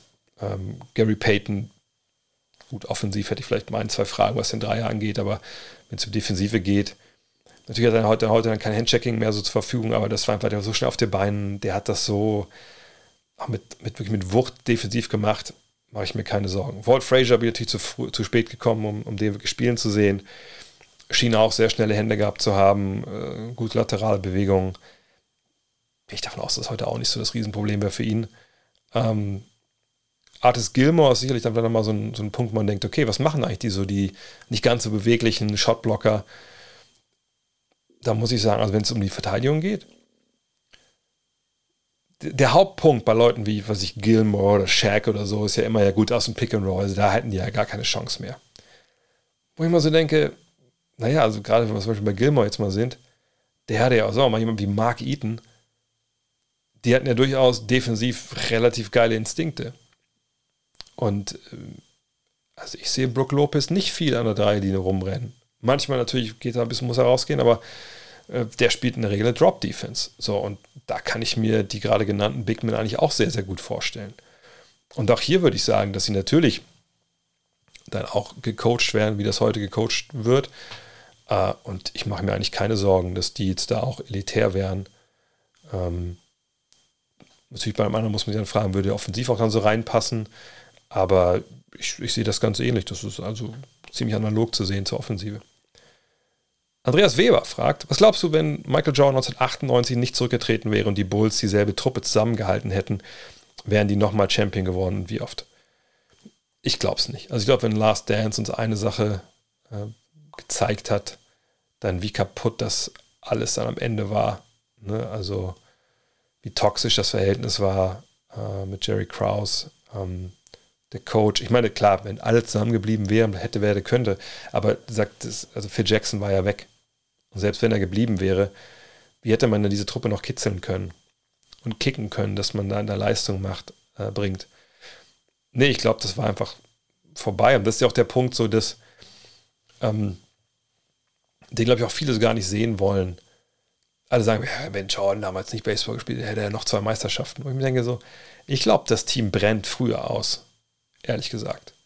Ne, ich glaube, es war für alle vielleicht auch so ein bisschen, diese zwei Jahre mal so ein bisschen locker zu machen. Das heißt locker, aber einfach nicht diesen, ihr habt alle Last Dance gesehen, nicht diese, ja, diesen Typen im Nacken zu haben die ganze Zeit, so erfolgreich ehrlich gemacht hat. Ich glaube, das war auch für die Länge seiner Karriere keine so schlechte Entscheidung, da mal ein bisschen mit dem, mit dem Holzschläger gegen so einen weißen Ball zu schlagen. Ähm, aber weiter, ich glaube vor allem Pippen. Pippen ist für mich der große Knackpunkt. Ich glaube nicht, dass Pippen es sei denn, er kriegt einen wahnsinnig hochsortierten neuen Vertrag und sagt, das Schiff war einfach schon, schon, schon lange aus dem Hafen, dass er dann Bock hat darauf und dann, dann kann man es vergessen. Und ich, ich glaube auch, dass sie einfach körperlich schon, schon, schon zu, weit, zu weit abgebaut hatten. Anthony Hadou fragt, mit welchen drei Spielern würdest du am liebsten mal die eine oder andere Sport-Cola trinken und warum? Vielleicht drei aktive und drei Alltimer. Boah, drei aktive und drei Alltimer. Ähm, also die Alltimer sind wer sind die Alltimer? Ähm, ich glaube, Charles ist einer auf jeden Fall. Also ja, klar, Charles, Larry und Dirk. Die drei, auch wenn Dirk mich den beiden vielleicht vorstellen könnte, dann wäre da vielleicht das Eis schneller gebrochen. Mit den dreien würde ich, glaube ich, losgehen wollen. Weiß nicht, wie lange ich da mithalte. Vielleicht muss ich ein, zwei Drinks mal so am Kopf vorbeischmeißen. Aber ähm, das, das wäre, also mal allein Larry, die Geschichten und dann Charles dazu. Wahrscheinlich würden Dirk und ich dann nur daneben sitzen und nur lachen. Aber da, da, da, bin ich, da wäre ich sofort dabei. Ähm, und drei aktive Spieler. Hm. Schwierig. Ich meine, mit Draymond, glaube ich, mittlerweile würde ich es nicht mehr machen wollen. Sonst wäre der für mich, also lange war für mich auch in so einer Kategorie, ach, der ist ja witzig und der erzählt und, und macht, aber irgendwie denke ich, das ist nicht mehr so richtig geil, ehrlich gesagt. Ähm, mit wem würde ich mich gerne, das für einen aktuellen Spieler, muss ich mir auch in die Tabelle angucken. Ich glaube mit Janis, doch, mit Janis. Janis habe ich immer so halb kennengelernt, damals, als ich hier das, damals dieses Reveal-Event moderiert habe, da in Athen, als er bei NBA 2K, was war das, 20, glaube ich, oder 19 auf dem Cover war. Jokic, Jokic, mit Jokic auf jeden Fall kann man sicherlich auch ein, zwei Slivovitz noch in die Cola kippen. Ähm, Embiid wäre natürlich auch echt ein guter Typ, aber ich weiß nicht, ob der nicht dann schnell so ein bisschen, ich glaube, der ist dann zu trollig doch irgendwie auch. Ich glaube, das ist einer, der wird aggressiv, wenn er ein, zwei getrunken hat.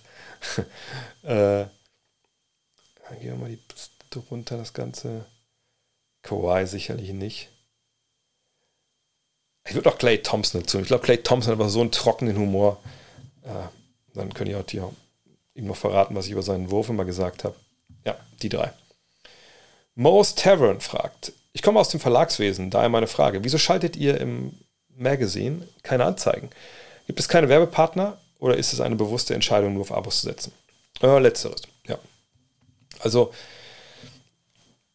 ich habe gesagt, nee, wenn wir das mit Crowdfunding stemmen, dann möchte ich es auch mit Crowdfunding halt äh, schaffen. Ähm, ich habe auch gesagt, dass ich, ich denke, wenn du so Anzeigen drin hast, das versaut ja das Layout. Also gerade so stimmiges Heft wie jetzt hier, diese Dark Issue, die ihr ja einfach vollkommen aus den Regalen reißt. Also ich mache mir mittlerweile Sorgen, ob, ob, ob, ob hier übrig bleiben am Ende. Ähm, da wäre das, glaube ich, nicht so geil, wenn man zwischendurch einmal, keine Ahnung, äh, von Kicks einfach diese Schweinebauchanzeigen hießen, die ja früher äh, einfach nur so, was für Schuhe und so zu sehen sind. So cool das früher war, das durchzugucken, aber das würde zum Beispiel zu der Ästhetik der, der Ausgabe gar nicht passen. Also leg mal gerade, ähm, das habe ich keins zur Hand gerade, also gerade so hinten die Umschlagseiten, wenn da jetzt auf einmal irgendwie so eine weirde Anzeige wäre. Also bei den Kollegen von, habe ich auch gar nicht zur Hand, Reverse ist das ja so. Reverse hat ja Anzeigen. Und dann ist da welche, oh, so eine miese, es gibt so eine Comic-Anzeige, die immer wieder kommt von irgendwie von irgendwelchen Wettanbietern und so. Ich denke so, Alter, nein, Mann, das macht alles kaputt. So. Äh, von daher, das mag jetzt aus dem ästhetischen Elfenbeinturm heraus argumentiert sein, aber äh, nee, also gut, ich meine, vielleicht wären wir damit auch im ersten Jahr dann profitabel gewesen und sowas gemacht hätten und wäre nicht einfach nur Geld wechseln gewesen, aber nein, das, das möchte ich ehrlich gesagt nicht. Wenn mal jemand an uns rantreten sollte, sagt, pass auf, können wir nicht, ich habe Thema, weiß ich nicht. Was weiß ich, machen mal eine eine Sneaker-Ausgabe, keine Ahnung, glaube ich nicht, aber was weiß ich, irgendwas in der Richtung. Und dann sagt mal wegen Nike, auf, könnt ihr nicht einfach, was weiß ich, die, die besten 10 Jordans zeigen, die ihr äh, zeigen wollt und wir haben halt geile Bilder für euch. Sowas eventuell könnten wir mal machen, aber das muss immer redaktionell sinnvoll sein. Aber selbst da würde ich wahrscheinlich eher Nein sagen, ehrlich gesagt. Markus Lang, warum gab es denn diese Saison keinen March Madness Podcast? Ja, mea culpa. Das war mein Fehler. Aus verschiedenen Gründen. Ähm, Hauptgrund, ich habe es schlichtweg vergessen. Ich hatte noch äh, im Januar mir gedacht, ah Mist, ich muss auf jeden Fall mal gucken, dass ich mit, äh, mit Torben Adelhardt mir zusammen äh, connecte wegen, klar, wieder einer kleinen Serie zur Draft. Und ich weiß gar nicht, warum das dann vollkommen aus meinem Fokus geraten ist. Ähm, dann kamen die drei US-Trips und dann die Abgabe vom Magazine. Und da habe ich es aber verschwitzt. Ich glaube wirklich, dass es das Magazine war, im Endeffekt, weil das war ja, also das jetzt, die Ausgabe war natürlich, ich meine, die, die war jetzt nicht so stressig wie die davor, wo da so viele Covid-Ausfälle hatten und Unfälle und Rechner kaputt und alles sowas, aber ähm, das war natürlich ein Brett, einfach so sich da alles so, so reinzudenken, die Sachen zu konzipieren von 101 bis 180. Das war der Hauptgrund. Ähm, Vielleicht auch gar nicht so schlecht, weil so wie die March Madness gerade läuft, da verlieren ja alle Favoriten momentan. Ich glaube nur noch Houston und Alabama sind drin. Ähm, von daher, nächstes Jahr, machen wir nächstes Jahr wieder. Ähm, demnächst noch ein paar andere Premium-Pots wieder geplant. Das nimmt jetzt auch wieder Fahrt auf. Von daher, sorry dafür. Aber ich denke, Torben werde ich sicherlich danach mal verpflichten, dass wir mal zurückblicken und mal gucken, was da jetzt Richtung Draft äh, wichtig geworden ist. Ja, und das war's für heute. Das war der Fragenstream hier im Podcast oder auf YouTube jetzt auch äh, zu ähm, empfangen. Hinweis, wenn ihr wirklich noch The Dark Issue haben wollt, wir haben noch ein paar Hunderter liegen, aber wenn ich gucke, wie die Abverkaufszahlen so der, der ersten drei waren oder der ersten vier waren, da muss ich sagen, das läuft jetzt aber auch auf einem Weg, wo das gut sein kann, dass wir die, dass wir bald keine mehr da sind. So, und auch die können wir nicht nachdrucken. Von daher, wenn ihr sicherlich eine haben wollt und euch nicht irgendwie im Secondary Market äh, bewegen wollt, dann checkt einfach auf äh, gutnextmac.de.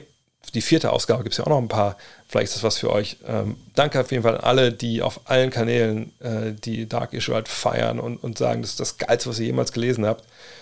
Das lässt uns alle wirklich echt äh, warm ums Herz werden. Von daher vielen, vielen Dank dafür. Wenn ihr am Wochenende noch lest, viel Spaß dabei. Ansonsten, ja, vielleicht hören wir Sonntag. Lakers gegen Bulls kommentiere ich dann. Ansonsten geht es nächste Woche normal weiter mit Fragen-Podcast, mit Rapid Reaction, mit Fragen-Stream zock auch wieder NBA 2K. Dann sehen wir spätestens dann. Also, haut rein. Ciao. Hello. Look at this. The emotions of Dirk Nowitzki. What he's always dreamed of. Hoping to have another chance after the bitter loss in 2006. Watch this play.